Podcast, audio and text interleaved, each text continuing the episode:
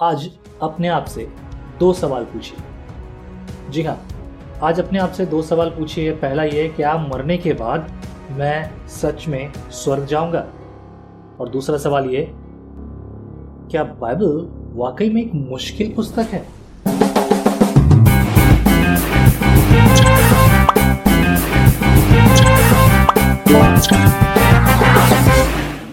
जय मसीह की, प्रभु आपके साथ हो, संगति प्रभु की आपके साथ। परमेश्वर के वचन की बहुत बहुतायत से हो। एमैन मैं हमेशा इस बारे में बात करता हूँ और आज फिर से इस बात को आप सबके सामने अंगीकार कर रहा हूँ ताकि आप इस बात को समझ लें और अपने जहन में रखें, अपने मन में रखें पहला स्थान परमेश्वर का वचन का। जो भी बोलना, जो भी सुनना, जैसा भी करना, जो भी कुछ करना, परमेश्वर का वचन। नीति वचन उसका तीसरा अध्याय और पाँच छ इस प्रकार से मैं पढ़ता हूँ, जो मैं आपको कई बार बोल चुका हूँ। तू अपनी समझ का सहारा ना लेना वर्ण संपूर्ण मन से यहोवा पे भरोसा रखना, तब वो तेरे लिए सीधा मार्ग निकालेगा। मैं इसे इस तरह से लेता हूँ, अपने जीवन की शुरुआत अगर मैं कर रहा हूँ, अपने किसी काम की शुरुआत कर रहा हूँ तो पहले परमेश्वर को पहला स्थान देना है। हालेलुया। सवाल जिसके बारे में हम बात कर रहे हैं, वो ये है, क्या सच में मरने के बाद मैं स्वर्ग जाऊँगा? ये सवाल आप अपने आप से पूछ लीजिए। हाँ बिल्कुल सही, आपने ठीक सुना। क्या सच में मरने के बाद मैं स्वर्ग जाऊँगा? या एक और सवाल हम इस पर भी गौर कर सकते हैं। दोनों अलग अलग लगते हैं, लेकिन दोनों सवाल एक ही हैं। आप समझेंगे ये कैसे है? दूसरा सवाल यह है, क्या बाइबल पढ़ने में, समझने में एक मुश्किल पुस्तक है? अगर आप परमेश्वर के वचन को सुनेंगे तो आपको इस सारी बात समझ में आ जाएगी। हालेलुया। आइए संगति करते हैं। मैं चाहता हूँ कि आप मती की पुस्तक, उसका छठा अध्याय, नौ वचन से लेकर तेरह वचन तक पढ़े। आइए पढ़े क्या लिखा है? यहाँ लिखा है, गौर से पढ़िए, समझकर। अतः तुम इस रीति से प्रार्थना किया करो। बहुत सारे लोग अक्सर आज के दिन तक प्रार्थना के लिए उलझे हुए हैं। प्रार्थना को समझ नहीं पा रहे। कई बार लोगों को ऐसा लगता है, आज सुबह की बात है। आज मैं, आज से मेरा मतलब है twenty nine of July right आज सुबह मेरे पास एक फ़ोन आया, एक भाई ने मुझे बोला कि मुझे प्रार्थना करना सीखना है। और मुझे वाकई में समझ में नहीं आया, मैं उस भाई को क्या जवाब दूँ? आप सुन रहे मेरी बात? गौर से सुनिएगा।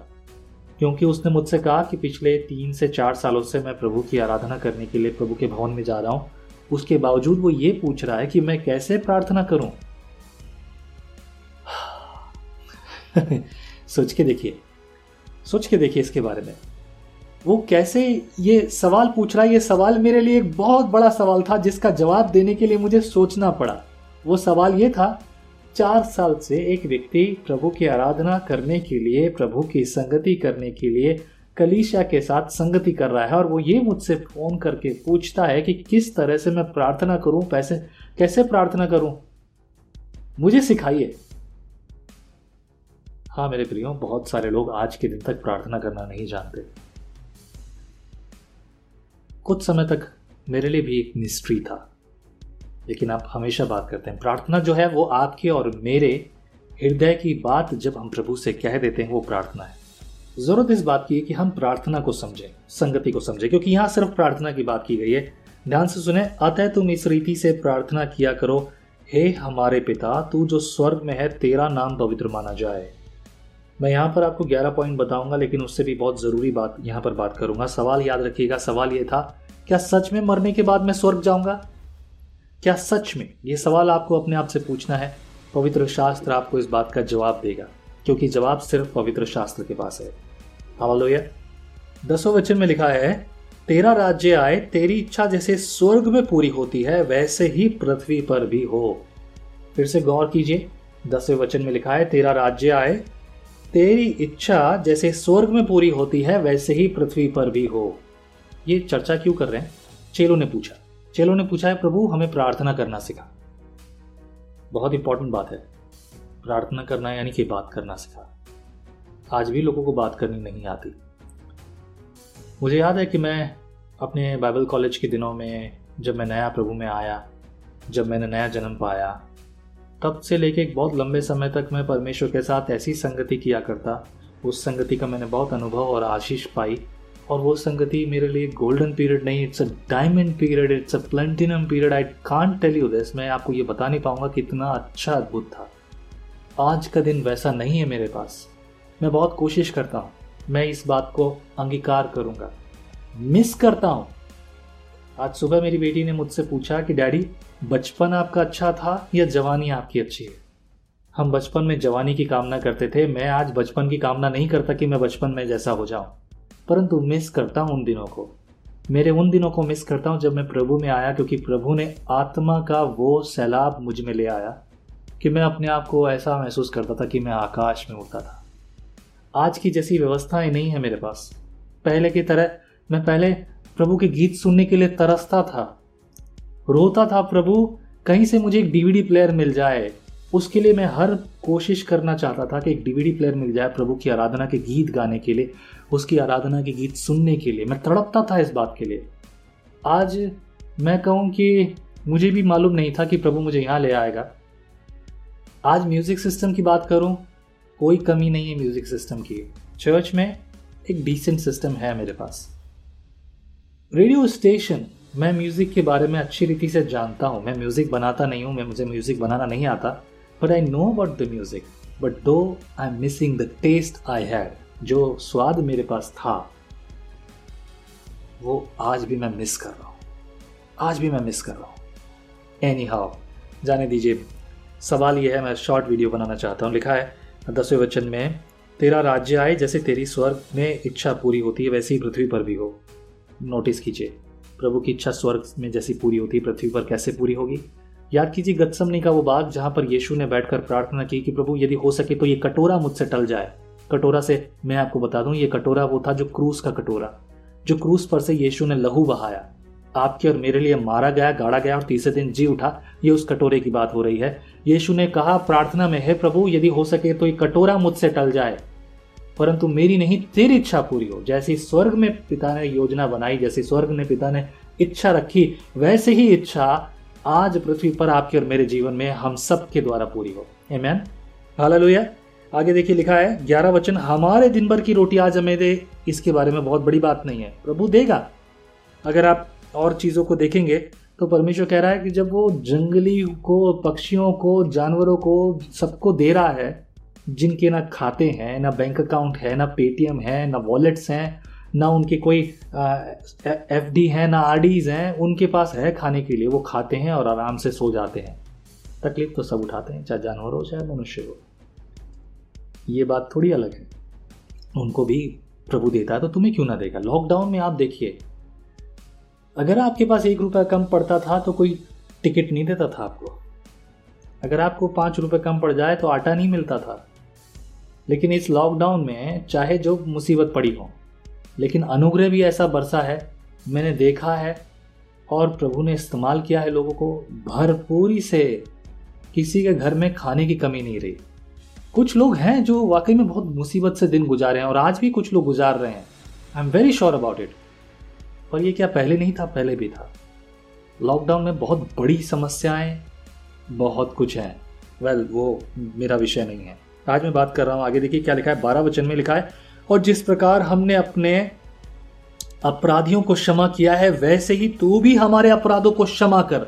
नोटिस कीजिए, बारह वचन, मैं इसी के बारे में बात कर रहा हूँ। और जिस प्रकार हमने अपने अपराधियों को क्षमा किया है, वैसे ही तू भी हमारे अपराधों को क्षमा कर।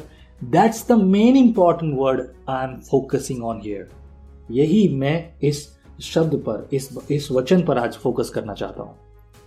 जिस प्रकार हमने अपने अपराधियों को क्षमा किया है। अगर आपने अपराधियों को थोड़ा क्षमा किया है तो आपकी भी वैसे ही क्षमा होंगे। पूरी तरह क्षमा किया है तो आपके भी पाप वैसे ही क्षमा होंगे। परमेश्वर स्वर्ग में आने की परमिशन किसको देता है? होली वन जो पवित्र है, उसको। जो पवित्र है, परमेश्वर उसको स्वर्ग में आने की परमिशन देता है, जिसके पाप परमेश्वर ने क्षमा कर दिए हैं। तो कंडीशन यहाँ एक कंडीशन है, एक शर्त है और वो शर्त क्या है? इस शर्त को और कंफर्म करने के लिए, देखिए, आगे मैं बताता हूँ। तेरा वचन पढ़िए। तेरा वचन में लिखा है, और हमें परीक्षा में ना ला परंतु बुराई से बचा। मतलब परीक्षा में हम आ सकते हैं। प्रभु में आ गए, इसका मतलब क्या है? क्रूस उठा के चलना। जो क्रूस उठा के चलता है, क्रूस बोले तो it's not it's not that something कि बस सब कुछ खत्म हो गया। और भी परेशानियाँ हैं। मैं पाँच किलो आटे का कट्टा कितनी दूर लेकर जा सकता हूँ? खाली हाथ फिर भी मैं दस पाँच किलोमीटर चला जाऊँगा। लेकिन पाँच किलो का वेट लेकर कितनी दूर जा सकता हूँ? लेकिन यह पापों का बोझ है। स्वर्ग जाने के लिए मेरे कपड़े, जो मेरा आत्मिक वस्त्र है ना, वो श्वेत होना चाहिए, उज्जवल होना चाहिए, और वो सिर्फ़ परमेश्वर का वचन कर सकता है, प्रभु का लहू कर सकता है, यीशु का लहू कर सकता है। तेरा वचन हमें परीक्षा में ना ला, परंतु बुराई से बचा। मतलब परीक्षा में हम आ सकते हैं। प्रभु का वचन क्या कहता है? हम परीक्षा में कैसे पढ़ते हैं? अपनी अभिलाषाओं के कारण। आगे लिखा है, क्योंकि राज्य और पराक्रम और महिमा सदा तेरे ही हैं। ये ग्यारह पॉइंट अगर आप देखें, पहली बात, पवित्र माना जाए। होली, तेरा नाम। तेरा नाम पवित्र माना जाए। दूसरा पॉइंट क्या है यहाँ पर? तेरा राज्य आए। तीसरा पॉइंट ते जैसे स्वर्ग। ठीक है? चौथा पॉइंट हमारे दिन भर की रोटी हमें दे। पांचवा पॉइंट अपने अपराधियों को क्षमा किया, क्षमा करना। अपराधियों को क्षमा करना। छठा पॉइंट अपराधों को क्षमा कर। फिर से, सात, सातवां पॉइंट क्या है? हमें परीक्षा में ना ला। परीक्षा। आठवां पॉइंट क्या है? परंतु बुराई से बचा। ये आठवां पॉइंट हो गया। नवा पॉइंट राज्य। दसवां पॉइंट पराक्रम। और ग्यारहवा पॉइंट महिमा। इमैन ये सारी बातें जो हैं, दस पॉइंट है, सिर्फ़ इस इस, ग्यारह पॉइंट है, इस छोटे से भाग के अंदर, नौ वचन से लेकर तेरह वचन तक। और जो बारहवीं आयत मैंने बात की, जो सवाल मैंने आपसे पूछा, वो सवाल यहाँ है। क्या वाकई में हम स्वर्ग जा रहे हैं? निश्चित रूप से। प्रभु ने वाचा बांधी कि यदि तू अपने मुँह से यीशु को प्रभु जानकर अंगीकार करे तो परमेश्वर तेरा उद्धार करेगा। हालेलुया। प्रभु तेरा उद्धार करेगा। प्रभु ने आपका और मेरा हम सबका उद्धार कर दिया है। बट ओनली वन थिंग जिस प्रकार हमने अपने अपराधियों को क्षमा किया है, वैसे ही तू भी हमारे अपराधों को क्षमा कर। ये मेरे एक बहुत करीबी के बारे में कुछ बात चल रही थी, मैंने अपने करीबी को कहा कि ये बात कीजिए। उसने मुझे उत्तर दिया, नहीं नहीं, मैं उनके साथ कैसे बात करूँ? क्योंकि उन्होंने तो मेरे जीवन में ऐसी ऐसी बातें की हैं ऐसा ऐसा काम किया है। बहुत दुख दिया है, मेरे को बहुत तोड़ा है उन्होंने।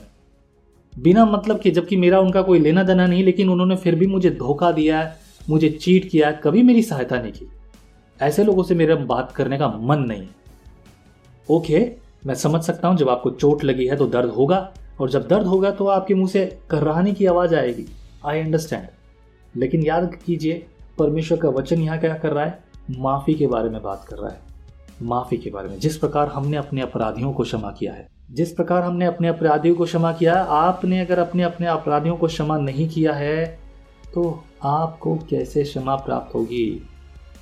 प्रियो परमेश्वर के अनुग्रह और आशीष को समझने की कोशिश कीजिए। This is what actually you are missing here जो आप गल, गलती कर रहे हैं जो मिस कर रहे हैं जो छोड़ रहे हैं। मैंने दूसरा सवाल आपसे पूछा था क्या परमेश्वर का वचन पवित्र शास्त्र पढ़ने में मुश्किल पुस्तक लगती है? मैं कुछ कहीं और से नहीं खोल रहा हूँ। मैंने सिर्फ़ अभी तो सिर्फ़ यही पढ़ा है। मैं अभी अगर आपको खोल कर दिखाऊँ तो ऐसी कई सारे वचन और आयतें खोल कर मैं आपको दिखा सकता हूँ, वचन आयतें निकाल कर दिखा सकता हूँ, जो कि आपको सुनकर और समझने में मदद करेंगे। पर मैं हमेशा बोलता हूँ, परमेश्वर का वचन। दैट्स हेयर नथिंग एल्स इसी का जवाब अगर आगे देखें, बारह वचन के लिए स्पेशली ना रोटी के लिए, ना परीक्षा के लिए, ना चिंता के लिए, न स्वर्ग के लिए किसी और बारे में बात और नहीं की जा रही है, लेकिन चौदह और पंद्रह पढ़ोगे तो इसी क्षमा प्राप्ति के बारे में फिर से बात की जा रही क्या लिखा है? इसलिए यदि तुम मनुष्य के अपराध क्षमा करोगे तो स्वर्गीय पिता भी तुम्हारे अपराध क्षमा करेगा। देर इज़ नथिंग एल्स कोई प्लस नहीं है, कोई माइनस नहीं है। इसके अलावा और कुछ यहाँ बात नहीं की जा रही। सिंपल बहुत ही सिंपल है। मैं कोई बहुत गहरे वचन को ढूँढने की बात नहीं कर रहा हूँ। मैं ये नहीं कह रहा हूँ बहुत सारी पुस्तकें पढ़ो। मैं ये नहीं कह रहा हूँ कि ये स्वर्गीय ज्ञान बहुत मुश्किलों से आएगा। परमेश्वर ने आपको स्वर्गीय ज्ञान दिया है, पवित्र आत्मा आपको दिया है, और वही पवित्र आत्मा आपको सिखा रहा है। कहीं और पढ़ने की ज़रूरत नहीं है, कहीं दूर जाने की ज़रूरत नहीं है। वही पुस्तक, वही भाग इतनी आसान है बाइबल, इतनी सिंपल है बाइबल, एकदम खुलकर है आपके सामने बाइबल। लिखा है, इसलिए यदि तू मनुष्य के अपराध क्षमा करोगे तो तुम्हारा स्वर्गीय पिता भी, यदि तुम मनुष्य के अपराध क्षमा करोगे तो तुम्हारा स्वर्ग पिता भी तुम्हें क्षमा करेगा। हालेलुया। तो स्वर्ग पिता भी तुम्हें क्षमा करेगा। यदि तुम माफ़ करोगे तो। और अगर हमने माफ़ नहीं किया, अगर हम ये बातें करने लगे, अगर हम ये मन में रखने लगे कि उसने ऐसा व्यवहार किया था, उसने मेरे साथ ऐसा पाप किया था, उसने मेरी ऐसी बुराई की थी, उसने मेरी बात को नहीं माना, वो अच्छा नहीं है, वो विरोधी है, उसने ये किया है। बहुत सारे लोग, बहुत सारे लोग आरएसएस, बीजेपी और इन सब के बारे में बहुत ज़्यादा चर्चा करते हैं। अरे धन्यवाद दो परमेश्वर को कि आपको परमेश्वर ने दुख उठाने के लिए बनाया है। हालेलुया। परमेश्वर का वचन कह रहा, धन्य है वो जो मेरे नाम से दुख उठाते हैं। पोलूस और सीलास जेल में क्या कर रहे थे? नाच रहे थे गा रहे थे आराधना कर रहे थे दर्द पर पीठ पर कोड़े खाकर। ग्राम स्टेन्स अगर मैं नाम बोलने में गलती कर रहा हूँ मेरे ना, मुझे नाम ठीक से याद नहीं रहते आई एम सॉरी इसके लिए। उड़ीसा का कांड आपको मालूम है। उड़ीसा में क्या हुआ? एक मिशनरी जो कि दूसरे देश से आकर हमारे बीच में सेवा कर रहा है एक स्त्री जिसका पति जिसके दोनों बच्चे आग के हवाले कर दिए गए, ज़िंदा जला दिए गए, उस स्त्री ने उनको माफ़ कर दिया। वो आरएसएस, बीजेपी और फलाना डिमका, लिमका, थम्सअप पैप्सा चिल्ला नहीं रही थी। उसने माफ़ कर दिया। मैं बहुतों से सुनता हूँ। मैं हमेशा बोलता हूँ, मैं सिखाने का मेरा काम सिर्फ़ यहाँ है। मैं आपको फ़ोन पे नहीं सिखा सकता। माफ़ कीजिए, उतना समय नहीं निकाल सकता। माफ़ी चाहता हूँ। मैं आप सबसे प्रेम करता हूँ। यही मेरा समय सिखाने का, यही मेरा समय बोलने का। और मैं यहाँ अगर आपको बोल रहा हूँ, अगर आप वचन सुन रहे हैं, अगर आप ये वीडियो देख रहे हैं तो यह आपके लिए है। माफ़ी देनी ही पड़ेगी। अगर आपने माफ़ी नहीं दी, सवाल अभी भी आपके पास ही है। क्या सच में आप स्वर्ग जाओगे? क्या सच में आप स्वर्ग जाओगे? स्वर्ग अगर जाना है, इतना सब कुछ आपने कर लिया है, माफ़ी नहीं दोगे। छोड़ दो, कह दो, मैंने यीशु मसीह के नाम से प्रभु उसे माफ़ किया। प्रभु मेरी सहायता करके मेरे हृदय में शांति ले आ। मैं उसे माफ़ कर सकूँ। माफ़ी मांगो। एंड यू इट और आपको मिल गया स्वर्ग का राज्य। कुछ और नहीं करना है। हमारे राजस्थान में, हमारे शहर हमारे शहर में देखते हैं, ऐसे समय आते हैं, लोग ऐसे लंबे लंबे होकर नीचे रोड पर लेट लेट कर जाते हैं। दूर दूर किलोमीटर बहुत दो दो, दस दस, पंद्रह पंद्रह दिन लग जाते हैं लोगों को रोड पर लेटते हुए। शरीर में छाले पड़ जाते हैं। ए, मेरे परमेश्वर ने, आपके परमेश्वर ने आपको उद्धार दे दिया है। आपको लेटना नहीं है, आपको रोना नहीं है, आपको पिटना नहीं है, छाती नहीं पीटनी, परंतु आपको सिर्फ़ धन्यवाद देना है, प्रभु तूने मुझे धन्यवाद दे दिया। माफ़ करना है, क्योंकि चौदह पंद्रह में लिखा इसलिए यदि तुम मनुष्य के अपराध क्षमा करोगे तो तुम्हारा स्वर्गीय पिता भी तुम्हारे अपराध क्षमा करेगा, और यदि तुम मनुष्य के अपराध क्षमा न करोगे तो तुम्हारा पिता भी तुम्हारे अपराध क्षमा ना करेगा। क्या चाहिए आपको? सिंपल पुस्तक है। गंभीर नहीं। उलझी भी नहीं है। बहुत बार लोग यही बोलते हैं कि बहुत गंभीर है, उलझी भी है, समझ नहीं आती है। लेकिन आप इस सोच के साथ पढ़िए, इस विचार के साथ पढ़िए कि बाइबल मेरे लिए सीधी पुस्तक है। एक लास्ट वचन मैं बोलना चाहता हूँ। याकूब की पुस्तक, उसका पहला अध्याय, बाईस वचन, और वहाँ लिखा है लिखा है, परंतु वचन पर चलने वाले बनो और केवल सुनने वाले नहीं जो अपने आप को धोखा देते हैं। ये वचन है, ये वो प्रार्थना है जो यीशु ने सिखाई है। इस पर चलने वाले बनो। माफ़ करो। तो स्वर्ग का अधिकार आपका है। तो स्वर्ग आपका है। बाइबल सीधी पुस्तक है। प्रभु आपके साथ हो मेरे प्रियो, परमेश्वर के नाम को महिमा दीजिए, धन्यवाद दीजिए। अगर आपके मन में प्रभु ने बोझ डाला है तो इस सेवा के लिए जो भी आपके मन में आता है, उस सेवा के लिए बोइए। आप हमसे पूछ सकते हैं किस प्रकार से, कहाँ पर, किस तरह से व्यवस्थाएँ हो रही सारी बातें। खर्च का ब्यौरा भी आपको पूरे तौर पर मिलेगा। विजनरी रेडियो स्टेशन के लिए प्रार्थना कीजिए, ताकि सुनने वालों के जीवन में कार्य हो। हम सुसमाचार की बात करते हैं, पर जिन्होंने सुसमाचार सुना, क्या वो सुसमाचार सुनाने के लिए प्रेरित हैं? ये भी हमारी ज़िम्मेदारी है कि उन लोगों को भी प्रेरित किया जाए। आप भी प्रेरित हों ताकि सुसमाचार की सेवा में, सुसमाचार सुनाने में हम सब की ज़िम्मेदारी पूरी हो। मैन क्योंकि सुसमाचार के सेवक आप भी हैं, मैं भी हूँ। हम बराबर के हैं। मैं कोई स्पेशल नहीं हूँ। मैं कोई अलग से नहीं हूँ। वैसा ही हूँ, आप में से हूँ। मैन रिक्वेस्ट करूँगा इस बात के लिए, इस दर्शन के लिए प्रार्थना करें। मैं एक टीवी चैनल की बात कर रहा हूँ। टीवी पर नहीं ऑनलाइन टीवी चैनल की बात कर रहा हूँ। इस ऑनलाइन टीवी चैनल की अगर मैं बात करूँ, कोई और बनाएगा, पंद्रह करोड़ रुपए खर्च होगा। लेकिन इस पंद्रह करोड़ की जगह एक परसेंट में, सिर्फ़ पंद्रह लाख में, मैं ऐसा सिस्टम तैयार करने की कोशिश कर रहा हूँ, जिस सिस्टम के द्वारा हम पूरे भारत में लाइव ऑनलाइन टीवी चैनल की शुरुआत कर पाए यह आसान नहीं है, बिना प्रार्थना के नहीं होगा। प्रार्थना कीजिए आपकी प्रार्थनाएँ काफ़ी है। प्रभु आपके साथ है मेरे प्रियो। अगर आपकी प्रेयर रिक्वेस्ट है, मुझे व्हाट्सएप पे भेज दीजिए। मैं डेफिनेटली प्रेयर करूँगा और मैं निश्चित रूप से मैं खुद प्रार्थना करूँगा। कोशिश करें कॉल ना करें। ज़रूरी हो तो ही कॉल कीजिए। प्रभु मेरी सहायता करें, मैं आपका फ़ोन उठाऊँगा। जैम सी